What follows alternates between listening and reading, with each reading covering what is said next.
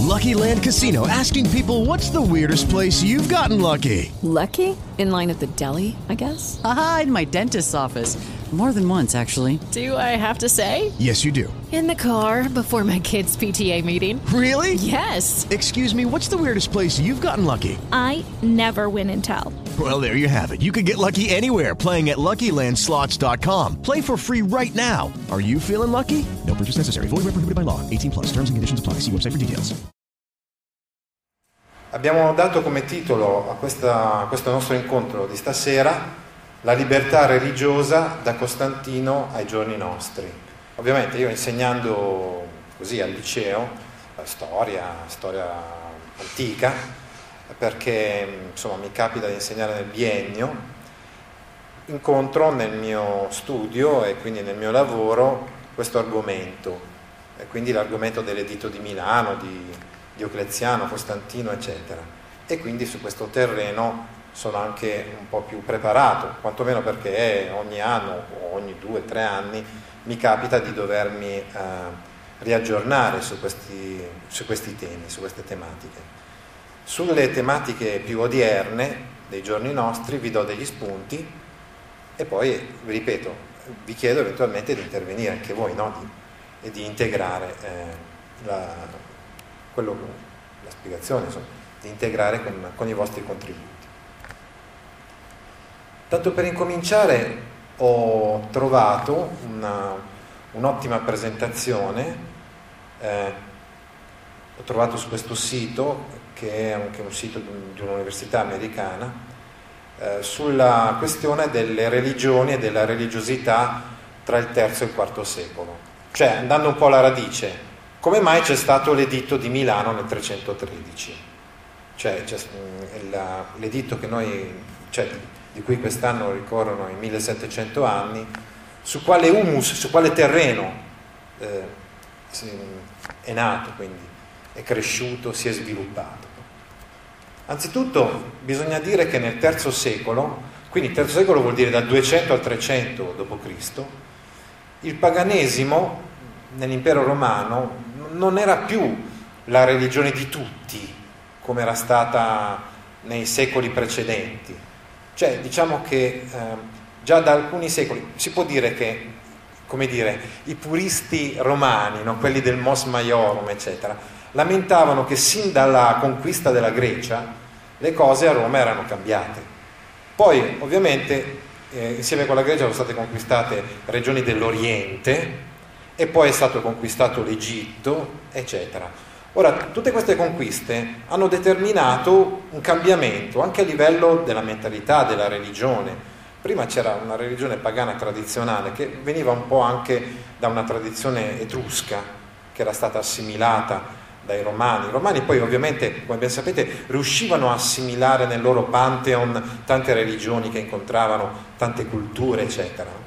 Però piano piano cioè, si effettuano delle modifiche, dei cambiamenti il clima religioso eh, cambia, muta poi nel corso del primo secolo, del secondo, fino ad arrivare appunto, dicevamo, al terzo secolo d.C. Tutti se ne accorgono che non, che non, c'è più quel clima religioso tradizionale, quella religione pubblica no?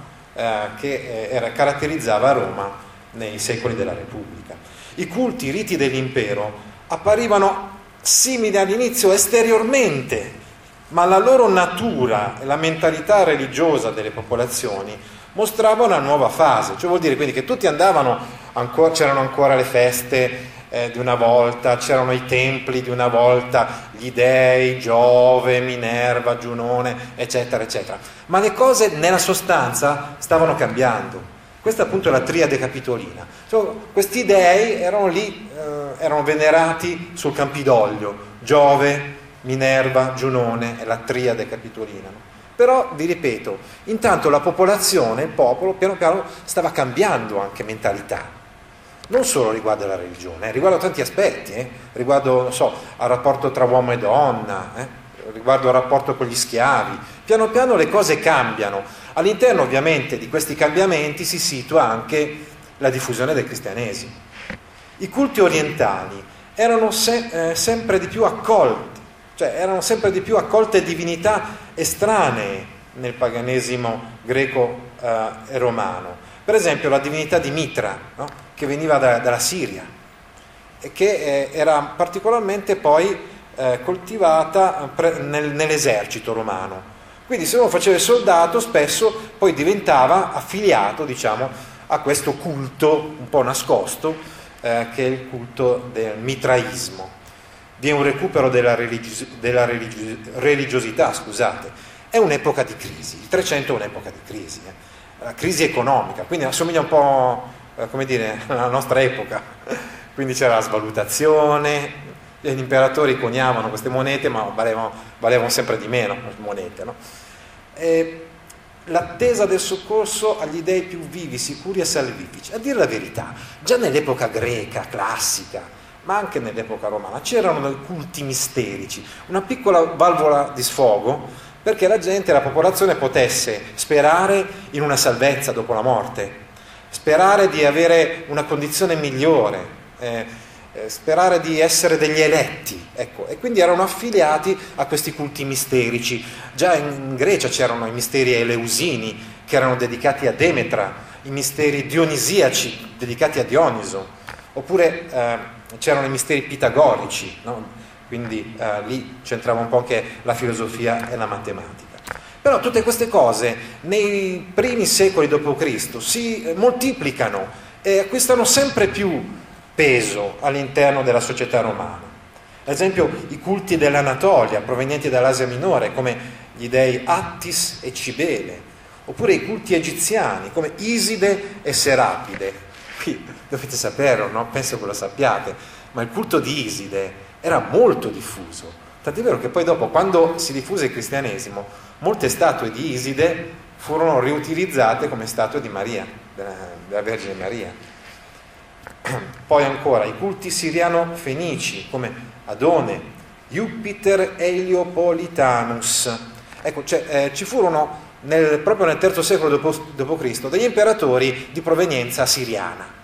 Questi portarono questi, queste divinità che venivano interpretate come un Giove, no? però erano qualcosa di diverso, no? quindi qualcosa che aveva un'origine diversa. No? Eh, però erano, i romani li chiamavano sempre Jupiter? Jupiter vuol dire appunto Giove padre per i romani. Oppure la dea Siria, eh, vir, chiamata Virgo Celestis, Pax Virtus Cerere, ma anche questa era una divinità di origine siriana, anche questa poi doveva rientrare in qualche modo e cercavano sempre di far rientrare tutti in questo pantheon. A furia di rientrare, di spingere, però rimaneva qualcosa fuori no? da, questa, da questa costruzione tradizionale della religione romana. Ad esempio il culto solare, il culto del dio sole, il sole invictus, il sole invincibile. Ecco, qui eh, quando parliamo di questo culto cerchiamo di capire questo concetto, che il concetto del monoteismo a Roma non, non giunge così da un giorno all'altro con il cristianesimo, ma piano piano fa breccia nelle menti anche attraverso questi culti, perché il culto del Sol Invictus è una specie di culto monoteistico no? del, del, Dio Sole.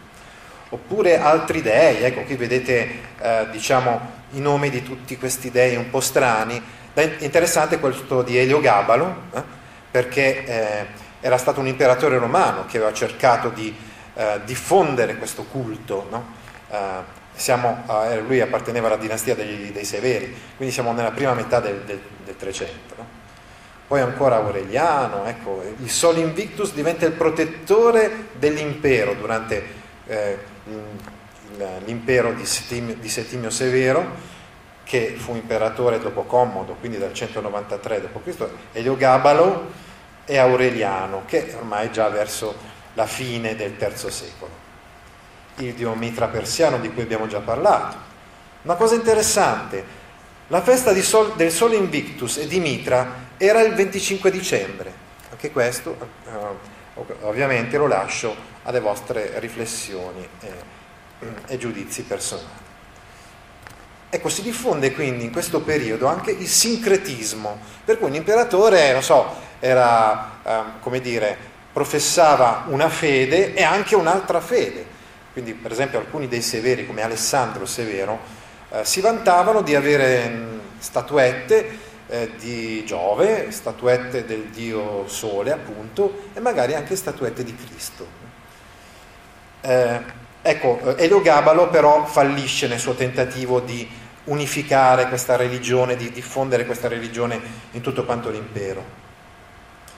Eh, e comunque si creano delle situazioni, dicevamo, di sincretismo, cioè vuol dire quindi che uno uh, seguiva più religioni insieme e non si abbandonava del tutto la religione pagana precedente, si continuavano a fare i riti, quindi per esempio c'erano le processioni, le feste, eccetera, tradizionali.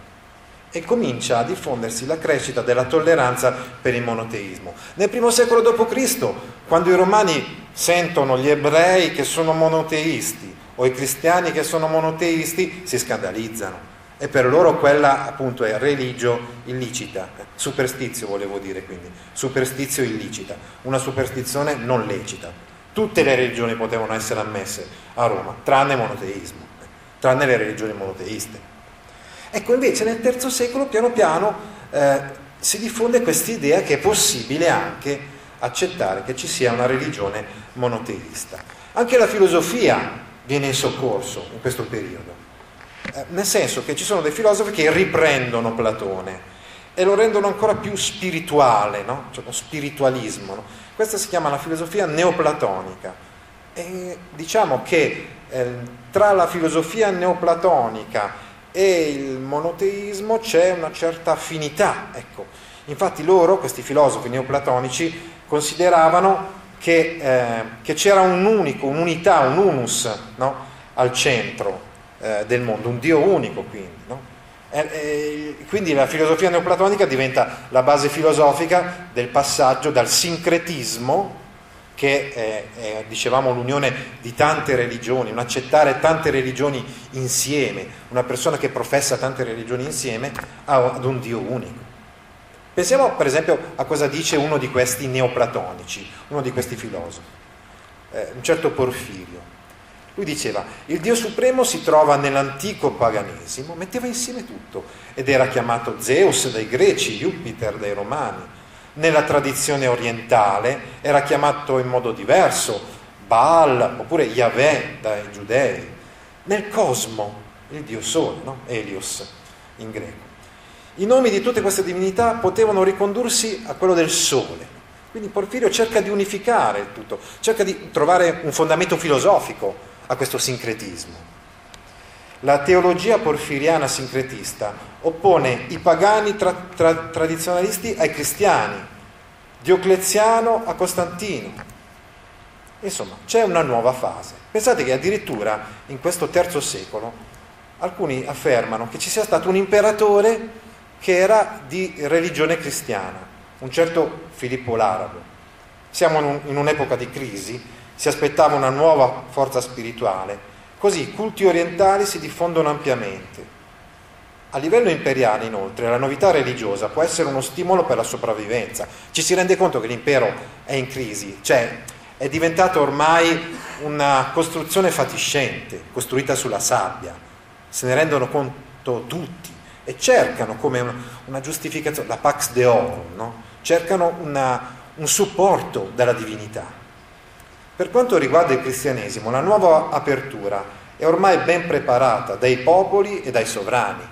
Proprio, eh, per esempio, qualche giorno fa ho saputo, ho visto, studiato in una mostra che nel 302 d.C fuori dal, appena fuori de, dai confini dell'impero romano, in Armenia, il re armeno si era convertito al cristianesimo. Quindi eh, al di fuori dei, dei confini già c'era il cristianesimo come religione di Stato. Ecco, in, in questo periodo, eh, o alla fine comunque di questo terzo secolo, diventa imperatore Diocleziano, che è un imperatore molto importante. Eh. È stato imperatore per, per più di vent'anni dal 284 fino al 305 d.C. Il 305 non era morto ancora, aveva abdicato. Questa è un'epoca di tensioni politiche e sociali, la crisi finanziaria diffusa, cioè, abbiamo detto, una crisi, c'è una crisi economica.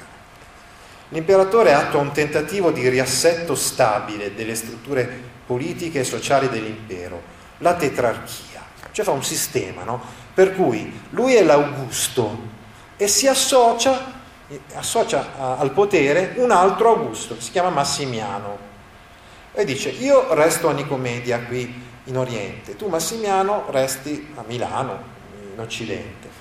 E poi fai così però, io nomino un Cesare qua in Oriente, tu nominane uno in Occidente, così saranno quattro no, a gestire tutto quanto l'impero romano. In realtà gli imperatori siamo noi due, poi però quando noi moriremo o abdicheremo, alla fine decidono praticamente di abdicare insieme Diocleziano e Massimiano, ci saranno i Cesari a sostituirci. E poi loro diventeranno Augusti e nomineranno a loro volta dei Cesari. E tutto, tutta l'organizzazione dell'impero sarà ben eh, regolata, non ci saranno più problemi perché c'era stata Zenobia, c'era stata una insomma che in Siria addirittura si era resa indipendente dall'impero romano. La tetrarchia ha una forte base religiosa, però. Ecco, lui dice devo trovare un fondamento anche, no? questa tetrarchia, anche da un punto di vista religioso. E la trova nella religione tradizionale. Diocleziano è Iovius, cioè di Giove, è, ehm, quasi incarnazione di, di, Giove, del Dio supremo. Mentre Massimiano è Herculius, no? c'era stato già qualche altro imperatore come Commodo che si era fatto chiamare così, Nercole, Merculio. La volontà, insomma, è quella di restaurare le antiche tradizioni romane con l'aiuto degli dei tradizionali di Roma. Ecco quindi che, come ben sapete, nel 303-304 d.C. ci sono i decreti di, delle persecuzioni di Diocleziano. Cioè lui dice, l'obiettivo politico è questo, devo riunificare l'impero, devo dare un fondamento unico a tutto quanto l'impero, bene, devo quindi eliminare tutto ciò che è al di fuori di questo mio progetto. Quindi, ad esempio, la religione cristiana non, non è organico al mio progetto. Allora noi leggendo, diciamo, degli apologeti, quindi gli apologeti sono gli scrittori cristiani che difendevano quello che facevano i cristiani. Apolo, apologia vuol dire appunto difendere. No? Lattanzio ed Eusebio di Cesarea, veniamo a sapere che cosa è successo in quegli anni, cioè nel 303 e nel 304 d.C. Anzi, Prima ancora ci viene detto che nel 297 c'è un editto contro i manichei, altra religione che si diffonde in Oriente.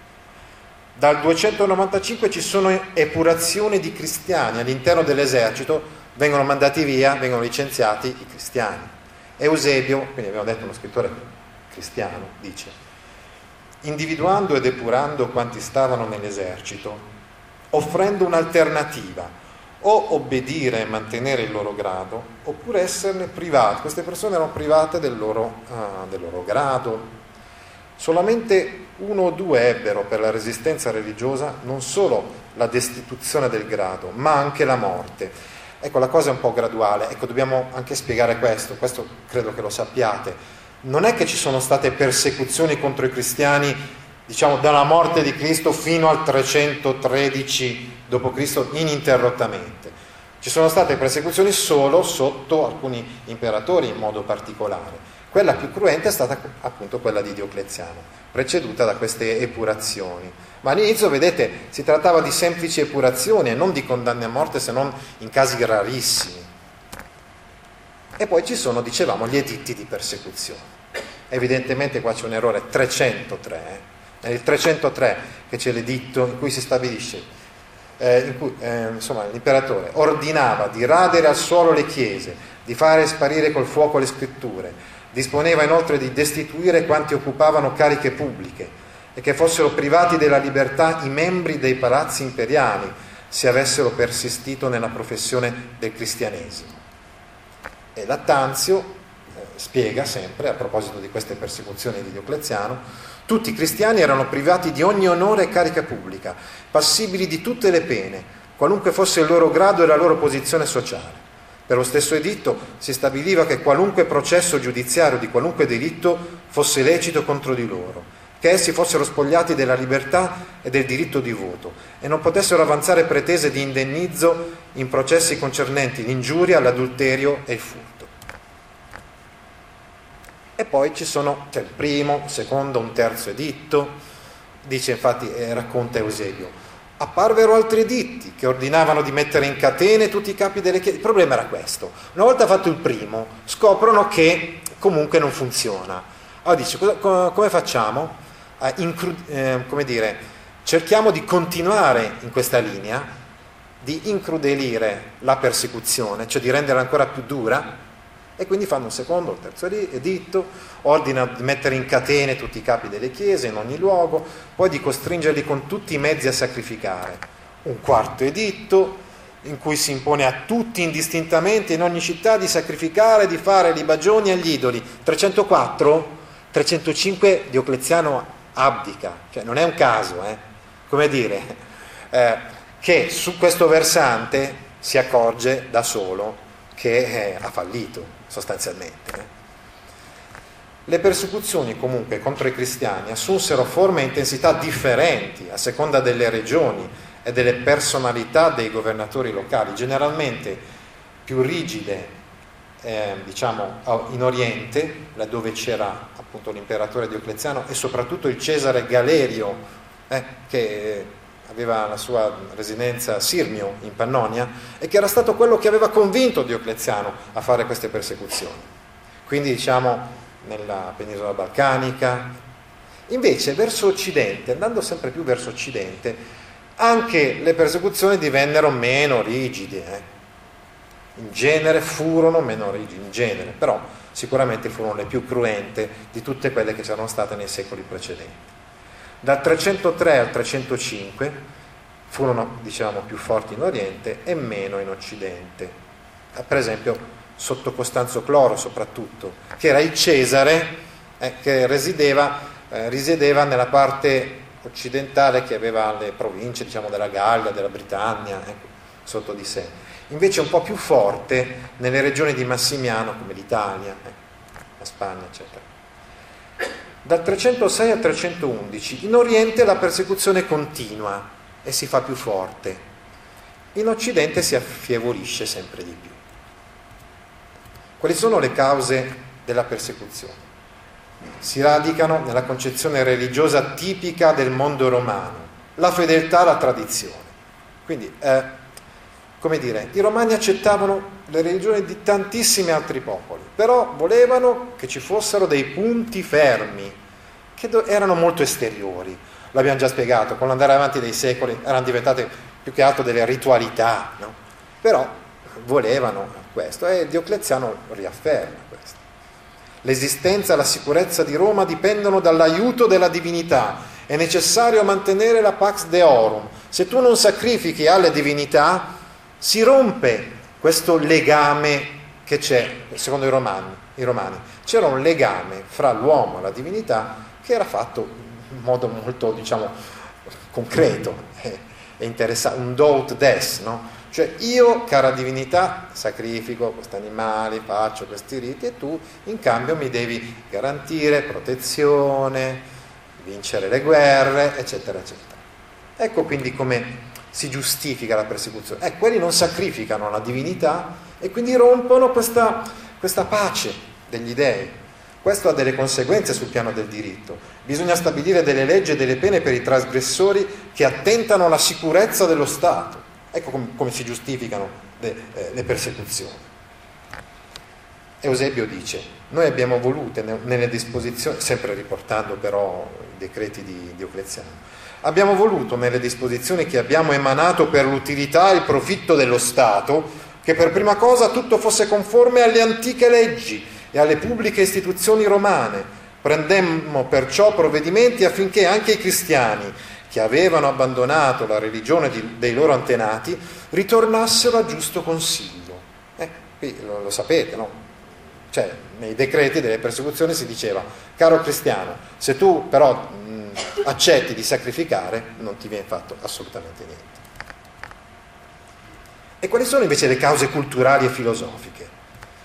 Potrebbero esserci delle cause, delle motivazioni anche intellettuali o filosofiche.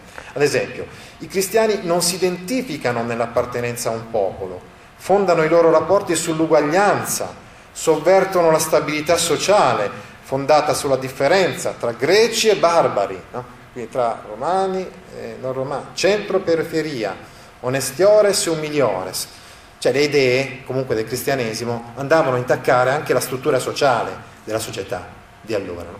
che era comunque una società che prevedeva dei gradini diversi, o a livello diciamo di mh, popolazione, di, dire, di origine, eh, se uno era barbaro oppure no, oppure a livello sociale. Onestiores o migliores sono praticamente i ricchi e i poveri che c'erano allora e proprio perché era una, una situazione di crisi c'era proprio questa forte divisione fra ricchi e poveri.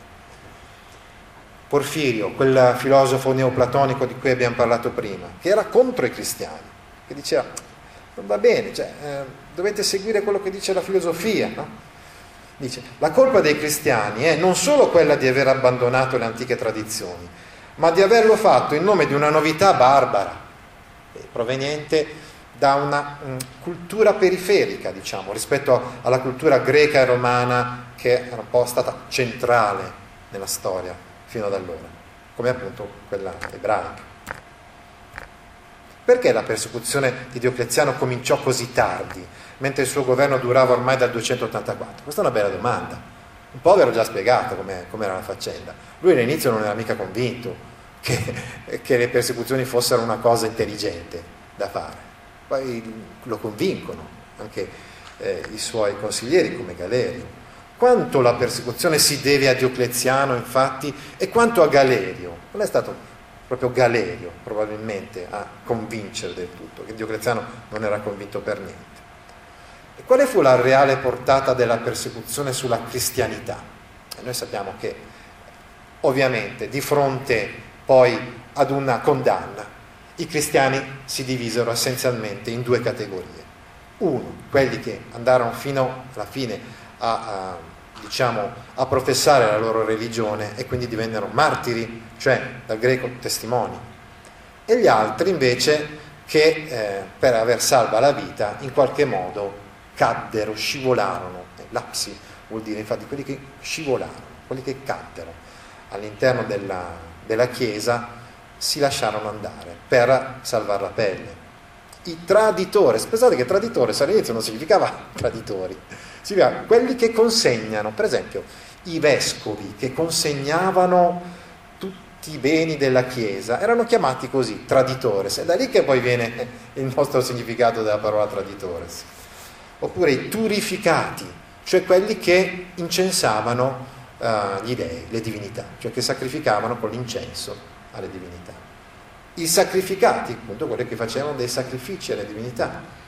I libellatici, cioè quelli che si procuravano un libello, un documento, cioè un certificato, non sono cristiano, c'è scritto qui. quindi la situazione è molto variegata. No? Arriviamo quindi a parlare di Costantino, che era il figlio di Costanzo Cloro, che era, vi ricordate, il Cesare di Occidente. Ecco, lui eh, diciamo che subentra a suo padre nel 306, però all'inizio assolutamente aveva un potere su una porzione molto limitata dell'impero. Poi col tempo diventerà prima diciamo, Cesare, Augusto e poi diventerà addirittura imperatore unico nuovamente. Eh, pensate un po' che questo quanti sono stati i Cesari, gli Augusti che si sono uh, dire, succeduti in questo periodo, dal 305 fino al 324? Un caos. Abbiamo detto che nel 305 Diocleziano abdica, abdica anche Massimiano, quindi i due Cesari diventano Augusti, poi si nominano altri Cesari, poi ci sono le lotte fra i figli dei Cesari, un figlio di un Cesare contro un figlio di un Augusto. Caos incredibile eh, in questa su- su- lotta alla successione, che è stata molto lunga, poi alla fine prevale Costantino nel 324, diventa imperatore unico. Ma ci sono stati molti, adesso non stiamo lì a, a guardare tutti i nomi, ma molti che si sono succeduti no? in questi anni. Erano anni particolari, quindi per dirvi, proprio gli anni de- dell'editto di Milano, erano anni di contrasti. È proprio in questo scenario che il 28 ottobre del 312 Costantino, che è figlio di Costanzo Cloro, deve lottare contro Massenzio, che è figlio di Massignano. Tutta una storia abbastanza complicata, per cui alla fine vanno a, a confliggere fra di loro per il potere, eh, diciamo, in Occidente. E ehm, le truppe di Costantino, che proviene appunto da nord, quindi dalla Britannia, Germania, eh, Gallia, eccetera, eh, fronteggiano quelle di Massenzio, che era rimasto in Italia, presso il Ponte Milvio eh, sul, sul fiume Tevere. Costantino era convinto di come gli fosse necessario ottenere un aiuto più potente di quello delle sole forze militari. Costantino non era un ricco di satto, eh? questo lo sapete, no? Nel senso, sapete benissimo che Costantino fa uccidere Massimiano, che è il padre di Massenzio, fa uccidere suo figlio Crispo Cesare, che era molto ambizioso, eh, insomma, ripudia, eh, prima sposa una donna, poi la ripudia, ne sposa un'altra, cioè, voglio dire, era un uomo politico, era un, comandante, allora gli uomini politici per, uh, come dire, per riuscire a realizzare le loro ambizioni facevano le guerre e quindi era, era uno così, no? ovviamente. Cioè, però, quale può essere il Dio che mi può aiutare no? a vincere questa battaglia? Un Dio più potente, che ho visto che gli altri che hanno invocato uh, Giove poi hanno perso. Quindi la cosa è iniziata un po' così. Eh. Ricercava la protezione di un Dio perché credeva che gli eserciti nulla potessero senza l'assistenza divina. Pensava a quale Dio dovesse scegliersi come protettore. Il padre, poi adesso lo vedremo, Costanzo Cloro, aveva un po' delle idee quasi monoteiste, no? quindi lui eh, assimila queste idee un po' dal padre, no? che, so, che, però erano molto vaghe, di un sincretismo, un um, Dio sole, eccetera, eccetera. Quindi so. Lui cercava questa cosa. A quale Dio affidarsi? Molti che avevano rivestito la suprema carica dello Stato avevano riposto loro, la, loro, la loro speranza in una pluralità di divinità, ma avevano poi trovato una fine tutt'altro che felice, senza che nessuna divinità fosse intervenuta in loro favore. Suo padre, quindi Costanzo Cloro, aveva intrapreso la strada opposta, confidando nel Dio Signore assoluto dell'universo, ma non aveva ancora ben chiaro, questo era il Dio cristiano o era il Sol Invictus di cui abbiamo parlato prima, cioè il Sole invincibile. E aveva venerato questa divinità non meglio precisata per l'intera durata della vita. Poi abbiamo detto che siccome era un Cesare doveva anche insomma, far vedere agli augusti, agli imperatori che per esempio metteva in atto i decreti di persecuzione, eccetera, però non era del tutto convinto, soprattutto non era convinto della religione tradizionale Costanzo Cloro. Il Dio paterno, al contrario di quanto avveniva con gli dei pagani, aveva dato a suo padre, Costanzo Cloro, numerosissime ed evidenti prove della propria potenza Costantino cominciò allora ad invocarlo, pregando e supplicando di mostrargli chi mai egli fosse e di porgergli soccorso. A questo punto leggiamo il testo di Eusebio di cui abbiamo parlato prima, di quell'apologista. Costantino pensava a quale Dio dovesse scegliersi come protettore. Soltanto suo padre aveva intrapreso la strada opposta e aveva condannato l'errore che quelli avevano commesso trovando nel Dio che è il Signore assoluto dell'universo e che egli aveva venerato per l'intera durata della vita, il Salvatore e custode dell'impero, oltre che il dispensatore di ogni bene. Sono le cose che abbiamo detto prima, no? cioè il, il percorso religioso, tra virgolette, del padre Costanzo Cloro.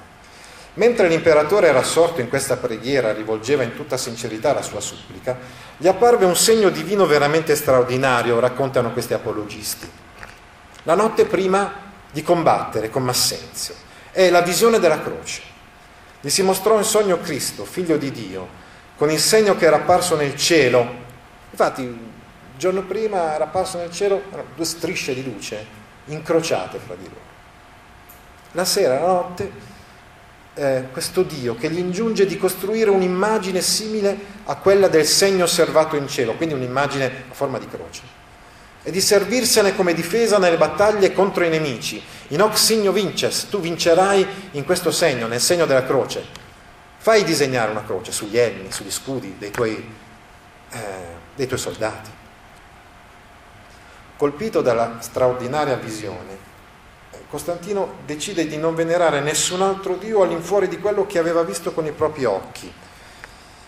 Convocò i sacerdoti depositari della sua dottrina, quindi, eh, perché dentro l'esercito romano c'erano dei soldati cristiani e quindi c'erano anche dei sacerdoti.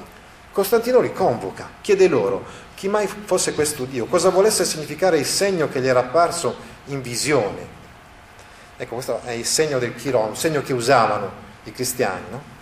Che, eh, che, voleva dire sostanzialmente Cristo è l'inizio e la fine, l'alfa e l'omega, cioè l'alfa e l'omega, e poi altre due lettere della, dell'alfabeto greco che sono appunto la chi, cioè la lettera della X, diciamo, della croce, e Ro, come dire, Cristo, l'inizio della, della parola Cristo, Christos, unto.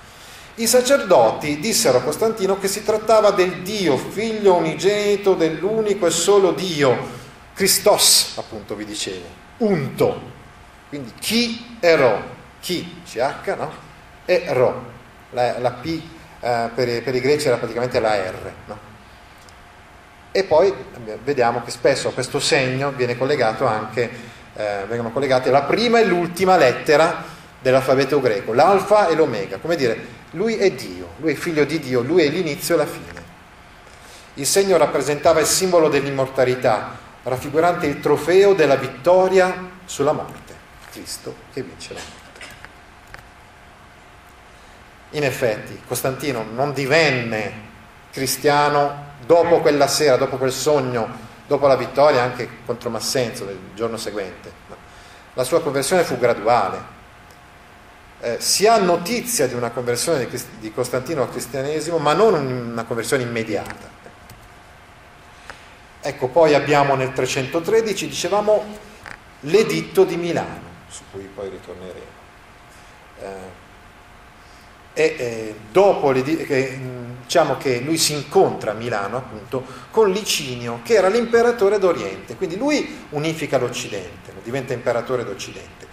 Licinio nel frattempo aveva riunificato l'Oriente, era diventato l'imperatore d'Oriente, i due si incontrano a Milano, in realtà Licinio non era convinto di questo editto di tolleranza nei confronti di, dei cristiani o di tutte le altre religioni, però eh, si adegua perché pensa di trarre profitto da questo accordo con Costantino. No?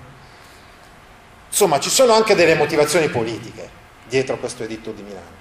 Sta di fatto però che l'editto di Milano assume, cioè è, è comunque eccezionale per noi, perché, come vedremo, ritorneremo su questo aspetto, assume per noi quasi un, modello, un, modello, un paradigma di quello che è, è poi il concetto di libertà religiosa che troveremo anche ai giorni nostri.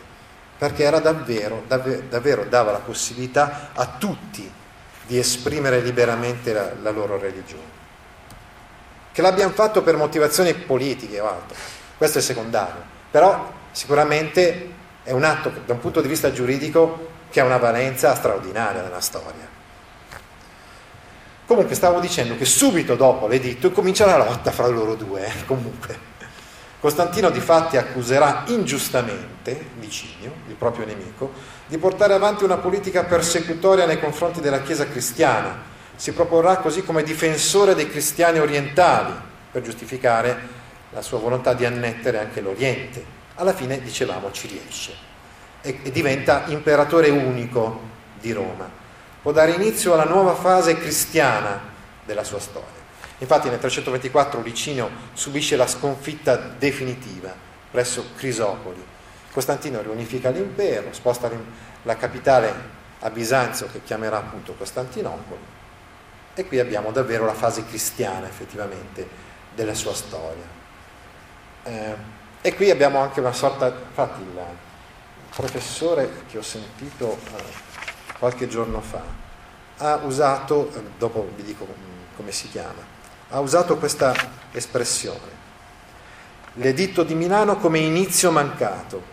Infatti la libertà religiosa proclamata da Costantino e da Licinio nel 313 fu poi un po' rinnegata e congelata nel corso dei secoli successivi.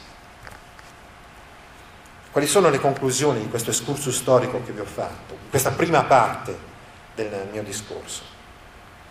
al di là degli aneddoti e delle leggende sulla conversione dell'imperatore, al di là del problema posto dalla sincerità di tale vocazione religiosa, avvenuta comunque poi verso la fine dell'impero della sua vita, è un fatto indiscutibile che scegliendo di abbracciare la fede cristiana, Costantino compie un passo le cui implicazioni sul piano organizzativo e politico saranno enormi.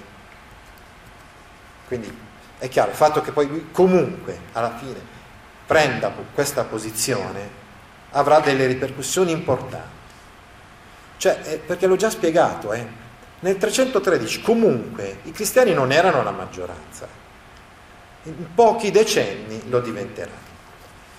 Prescindendo dagli aspetti personali della sua scelta religiosa, nelle mani dell'imperatore d'Occidente, la Chiesa cristiana diventa da subito un mirabile strumento politico, a breve termine costituendo un eccellente mezzo di propaganda politica anti-orientale e a lunghissimo termine questo segnerà per Roma una svolta epocale dal punto di vista religioso, culturale e organizzativo. Queste sono le conseguenze. L'alleanza tra lo Stato e la Chiesa, alleanza a fini politici e di governo, richiede tuttavia che quest'ultima si organizzi in modo da diventare sempre più una realtà unitaria, cioè priva di divisioni interne. Ah sì, il problema era questo. Cioè che Costantino a un certo punto dice, oh cavolo, cari cristiani, adesso io non solo ho dato a voi la possibilità di professare liberamente la vostra religione, ma di fatto mi sto convertendo al cristianesimo e voi siete divisi fra di voi. Eh, non va bene così. E quindi lui interviene pesantemente anche a livello, uh, diciamo, religioso, eh, il cosiddetto cesaropapismo, cioè il Cesare, l'imperatore, che interviene in questioni che sarebbero più religiose, no? eh, all'interno di un concilio, il concilio di Nicea, per dire no, vedete di essere uniti voi tutti quanti, cristiani comunque. Se abbiamo bisogno, da un punto di vista politico, di un, di un supporto da, da parte della religione cristiana, è importante che questa religione sia unificata. È nell'interesse di Costantino cercare di appianare le dispute che nascono in seno alla Chiesa, soprattutto l'arianesimo era molto molto forte e potente nel IV secolo d.C. Ciò di cui l'impero ha bisogno è, nella visione di Costantino, una Chiesa universale che funga da complemento, da collante culturale e sociale per un impero universale. Chiesa, impero, ci viene, ci viene in mente Dante, no? Eh? I due soli. L'impero comunque non diventa subito cristiano. Sarebbe un errore credere che all'indomani della conversione imperiale, cioè dell'imperatore al cristianesimo, l'impero subisca una svolta repentina e totale verso questo nuovo culto. È chiaro, difatti, la volontà di Costantino di rispettare molte delle usanze pagane precedenti. Ad esempio, lui si fa chiamare ancora Pontifex Maximus. Poi invece questo titolo, come ben sappiamo, sarà utilizzato dai papi in seguito. Ma era un titolo decisamente pagano, eh? il titolo del sacerdote più importante di Roma. L'abilità di Costantino, il quale dimostrerà durante tutto il suo regno di possedere vere doti di stratega e di politico, sarà quella di portare avanti un processo graduale di conversione, di inaugurare un modello di principe cristiano. Però, come stavo anticipando, il periodo successivo non fu del tutto positivo. I suoi successori non applicarono il principio di tolleranza, ad esempio nei confronti della religione pagana. La sua scelta politica generò una, se- una serie di abusi, lamentati ad esempio da Dante, il cosiddetto costantinismo, quindi chi ha portato a delle conseguenze, diciamo, eh, snaturate eh, quello che eh, aveva iniziato a fare Costantino. Teodosio fu poi, alla fine del IV secolo, l'imperatore che emanò l'editto di Tessalonica, cioè praticamente l'editto con il quale il cristianesimo diventa religione di Stato. Incentivò l'ortodossia. Dopo il concilio di Nicea, che era stato fatto sotto Costantino, il concilio di Costantinopoli del 391, sotto Teodosio, eh, chiude la questione dell'ortodossia, quindi credo.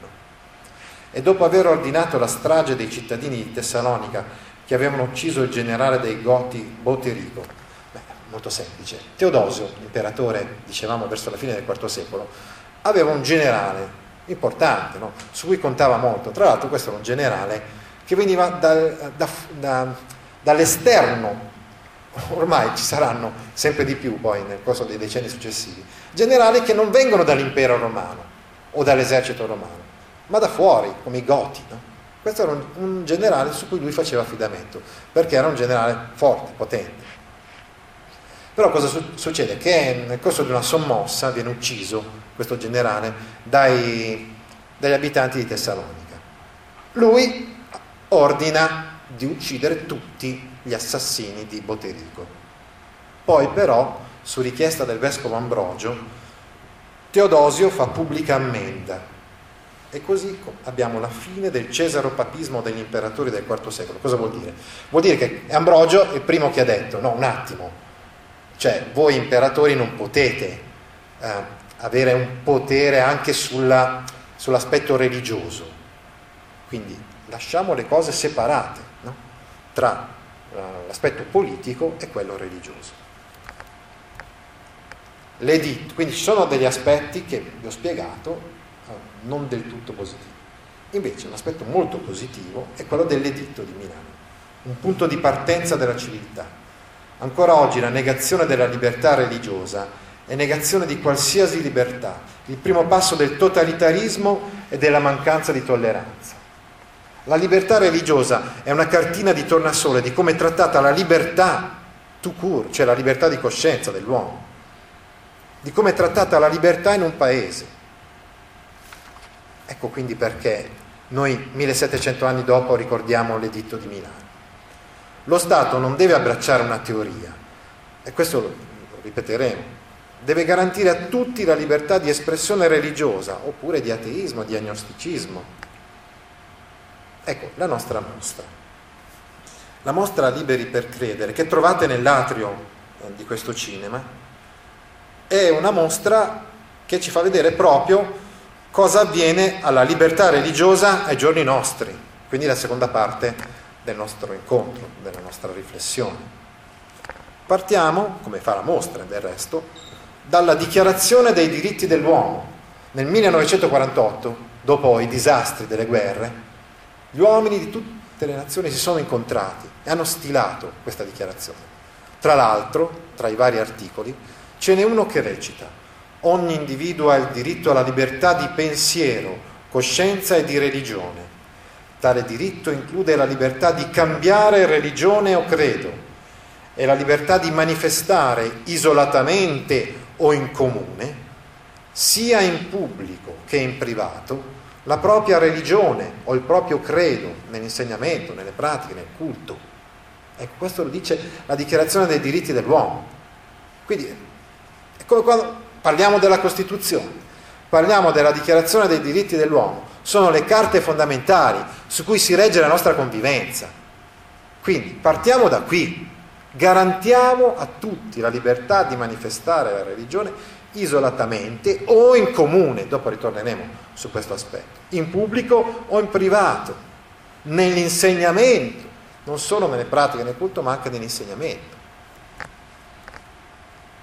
Il Concilio Vaticano II è ritornato con autorevolezza sull'argomento della libertà religiosa. Nella dichiarazione Dignitatis Humane, il Concilio ha così eh, deliberato. Questo Concilio Vaticano dichiara che la persona umana ha il diritto alla libertà religiosa.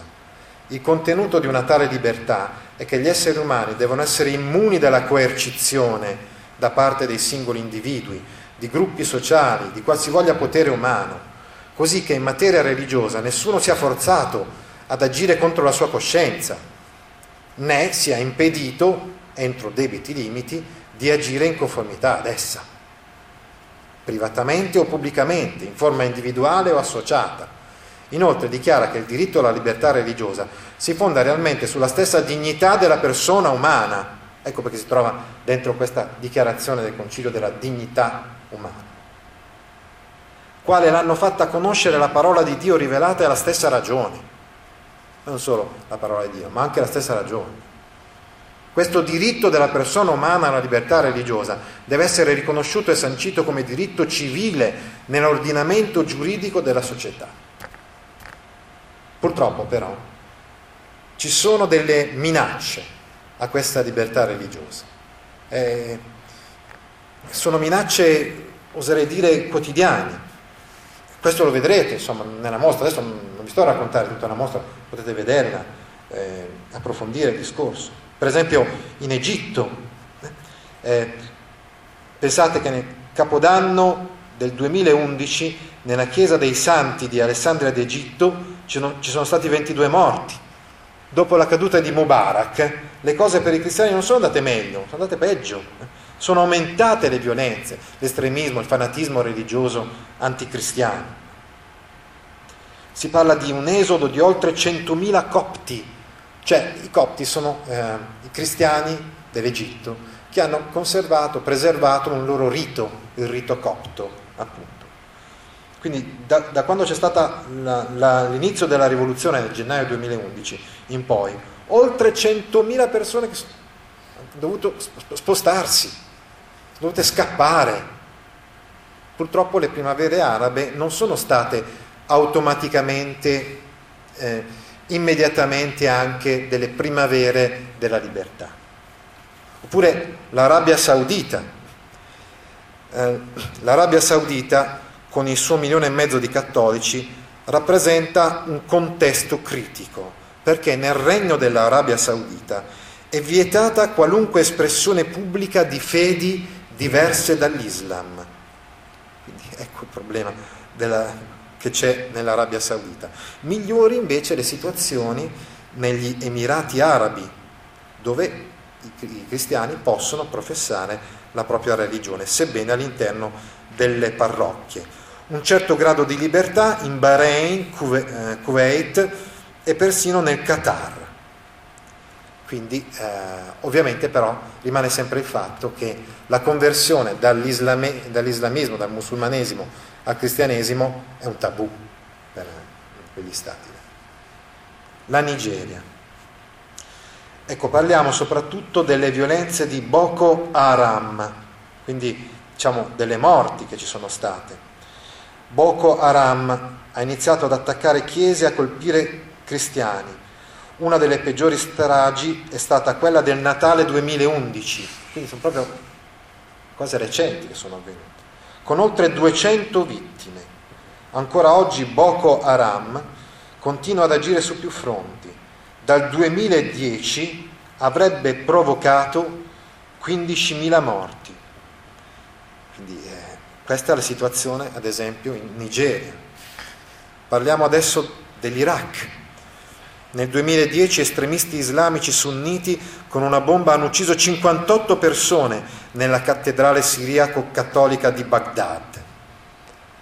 Pure eh, in India eh, nel 2002 ci sono stati massacri di eh, cristiani.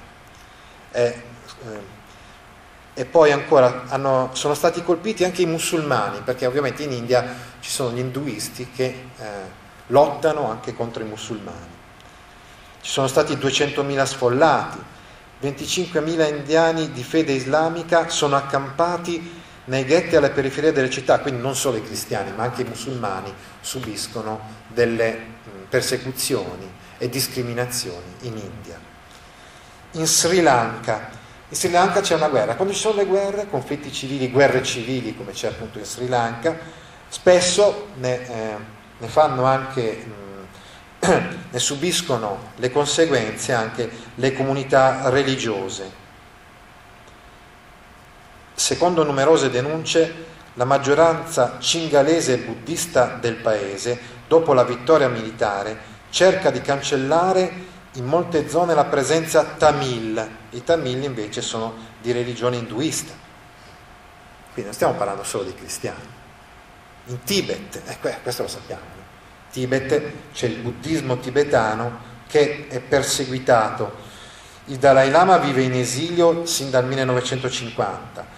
Il mondo monastico ha subito distruzioni durante la rivoluzione culturale voluta da Mao negli ultimi due anni decine di monaci, quindi dicevamo monaci buddisti tibetani, si sono autoimmolati, si sono tolti la vita per protesta contro il regime cinese di oggi. Infatti eh, in Cina la Costituzione prevede la libertà di credo per i cittadini, ma sottopone la pratica religiosa al controllo dello Stato. Riti e celebrazioni sono possibili solo nei luoghi autorizzati. Quindi ci sono dei problemi ancora oggi eh, in Cina. Per esempio, eh, dal luglio 2012, Monsignor Tadeo Ma Dakin, vescovo ausiliare di Shanghai, è tenuto praticamente prigioniero gli è stata revocata la nomina episcopale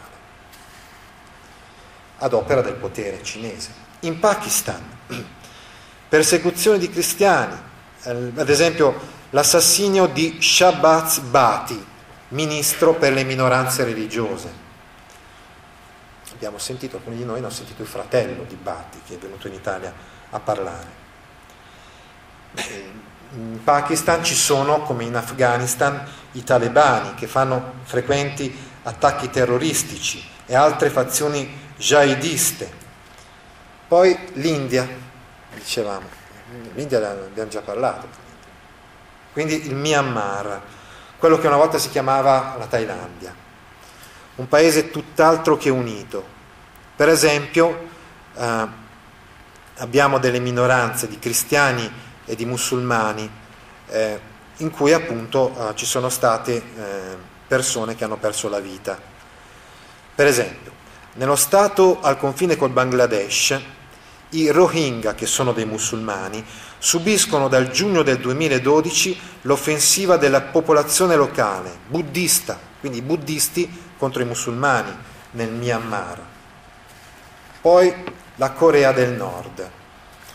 Ecco, Corea, nella, nello Stato della Corea del Nord era previsto praticamente l'ateismo di Stato. Ecco. Eh, Oggi la Corea del Nord resta ufficialmente uno Stato ateo, in cui il regime impone il culto della personalità dei, dei capi di partito, dittatori, eccetera, ed esercita un profondo controllo sulla società.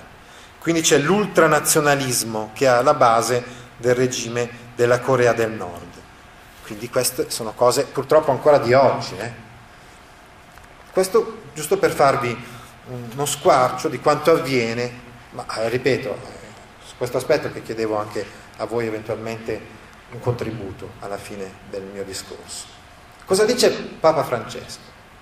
Dice per esempio, per trovare i martiri non è necessario andare alle catacombe o al Colosseo, i martiri sono vivi adesso in tanti paesi, i cristiani sono perseguitati per la fede, in alcuni paesi non possono portare la croce, sono puniti se lo fanno. Oggi nel secolo XXI la nostra Chiesa è una Chiesa di martiri questo è quello che lui ha detto durante una messa presso la cappella della Casa Santa Marta nel 6 aprile del 2013. L'Europa teoricamente è tollerante, eppure in Francia, Germania e Svizzera ci sono segnali di difficoltà a rapportarsi con la pluralità religiosa. Ad esempio, eh, dicevamo eh, in Francia, in Francia c'è il bando del foulard per, i, per le musulmane, oppure in Germania dove ci sono state polemiche sulla circoncisione e eh, infine eh, dicevamo in eh, Svizzera dove c'è stato un referendum contro i eh, minareti. Insomma, questo giusto per dire alcune delle tensioni che si eh, che si trovano insomma, a livello della questione della libertà religiosa in Europa, dopo parleremo dell'Italia.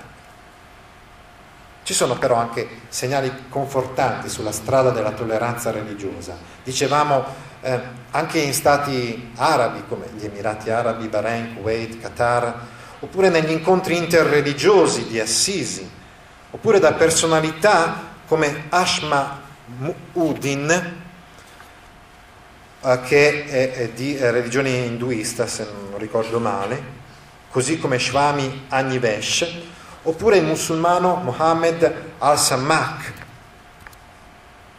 Cosa dice ancora uh, padre Francesco sulla... Ho fatto un piccolo errore di copia e incolla.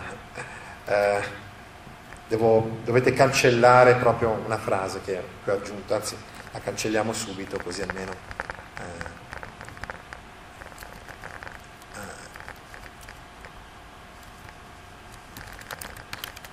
Ecco, vi faccio vedere come doveva essere la, la diapositiva, così. Ecco, lui parlando ad un seminario di studio appunto sulla libertà religiosa, Papa Francesco dice esorto le autorità civili a rispettare ovunque, alla luce dello storico decreto di Costantino, il diritto dei credenti a vivere liberamente il proprio culto e ad esprimere pubblicamente la loro fede. E invito tutti i cittadini europei a riconoscere il ruolo che il cristianesimo ha avuto nel formare la nostra cultura e a rimanere aperti al contributo continuo che i credenti cristiani possono dare in questo senso. E così, le ultimissime diapositive, riflessioni sulla libertà religiosa. La libertà religiosa è un bene per tutti, non è un bene eh, solo per chi è religioso, è un bene anche per gli agnostici, anche per lo Stato perché lo Stato ha bisogno del contributo fattivo delle comunità religiose al bene comune. Ecco, un appello per la libertà religiosa è stato recentemente firmato da eminenti personaggi, a partire dal nostro Presidente del Consiglio Enrico Letta. E questo appello lo potete trovare eh, su un tavolo che si trova all'uscita di questo incontro. L'ha firmato anche Flavio Zanonato, ad esempio, Ministro dello Sviluppo Economico, e altri personaggi insomma, che si sono incontrati recentemente. Qui potete trovare il testo insomma, di, questo, di questo appello. È doloroso constatare come in molte regioni nel mondo non sia possibile professare ed esprimere liberamente la propria religione. Quindi è un appello, una denuncia. No? Il criterio della libertà religiosa deve essere il criterio della sussidiarietà, che è un criterio valido per tantissime cose. Insomma, che lo Stato dia spazio aiuti le espressioni provenienti dalla società, che non si appropri di nessuna identità, nemmeno delle identità secolarista. Come dire, lo, sta- lo, Stato deve imporre, alcuni pensano così, deve imporre una mentalità in base alla quale non ci devono essere religioni. Insomma, anche questo non va bene. Che lo Stato si apra e non chiuda lo spazio pubblico del confronto. Lo Stato deve deve dare spazio. Lo Stato, ad esempio, ha bisogno di giudici non corrotti, di soldati pronti a dare la vita per il paese. Quindi lo Stato ha bisogno che si formino soggetti religiosi. I soggetti religiosi sono giudici non corrotti, soldati che danno la vita. E poi adesso oh, parleremo appunto della questione della verità. Infatti, appunto, sentendo un professore universitario il professor Silvio Ferrari, docente di diritto canonico all'Università degli Studi di Milano, in un recente incontro, ecco, chiudo proprio il mio discorso oggi, citando quello che, quello che diceva lui. Diceva che ci sono dei nemici della libertà religiosa, anche in Italia, e lo diceva proprio ai suoi alunni, ai suoi studenti, che dicevano, sì, il problema della libertà religiosa riguarda il Sudan, l'Indonesia, ma non riguarda l'Italia. E lui rispondeva così ai suoi studenti, non è vero, riguarda anche l'Italia. Sicuramente riguarda l'Italia perché ci possono essere dei violenti che bruciano chiese o moschee o profanano i cimiteri ebraici. E questi sono quelli anche, diciamo, i più ingenui in un certo senso e condannati da tutti. Ma attenzione ai relativisti, quelli che dicono che per garantire la libertà religiosa bisogna rinunciare alla verità e che dicono che il relativismo religioso è il prezzo da pagare per la libertà religiosa. Non è detto che sia così. La verità comunicata con amore, infatti, è un bene per tutti. La verità rende liberi, quindi. Quindi la libertà è condizione per la verità. Paradossalmente, chi ha incontrato uh, una religione sa cosa vuol dire aver bisogno della libertà religiosa per potersi esprimere e quindi sono proprio quelli più religiosi che eh, ca- sanno, capiscono che cosa vuol dire affermare la libertà religiosa. Infine ci sono quelli che vorrebbero che tutto si riducesse a un fatto privato, cioè che dicono che la libertà religiosa deve essere una libertà di scegliere personalmente, privatamente la propria religione. Il problema però è che la libertà religiosa non è fine a se stessa, serve per costruire un progetto di vita, il bene comune dicevamo, uno spazio pubblico non neutrale ma plurale. La libertà religiosa interessa tutti quelli che hanno a cuore una società giusta, costruita da tutti, tutti quelli che hanno a cuore soprattutto che dietro a uno Stato ci sia una società, altrimenti facciamo lo statalismo, no? lo Stato etico, la prospettiva della Costituzione francese, lo Stato decide che cosa è meglio per l'uomo. La prospettiva, e qui concludo, che invece noi vorremmo lanciare oggi, è quella che si trova per esempio qualche anno prima, qualche decennio prima della rivoluzione francese, dichiarata nella Costituzione dello Stato della Virginia, che lascia libertà di culto a tutte le comunità presenti sul territorio. Qui lascio il punto di domanda, no? che siate voi a decidere che cosa è meglio, ma io evidentemente mi pongo nella seconda prospettiva, cioè secondo me è più giusto lasciare libertà di culto a tutti e non che lo Stato decida che cosa è meglio per l'uomo. Grazie.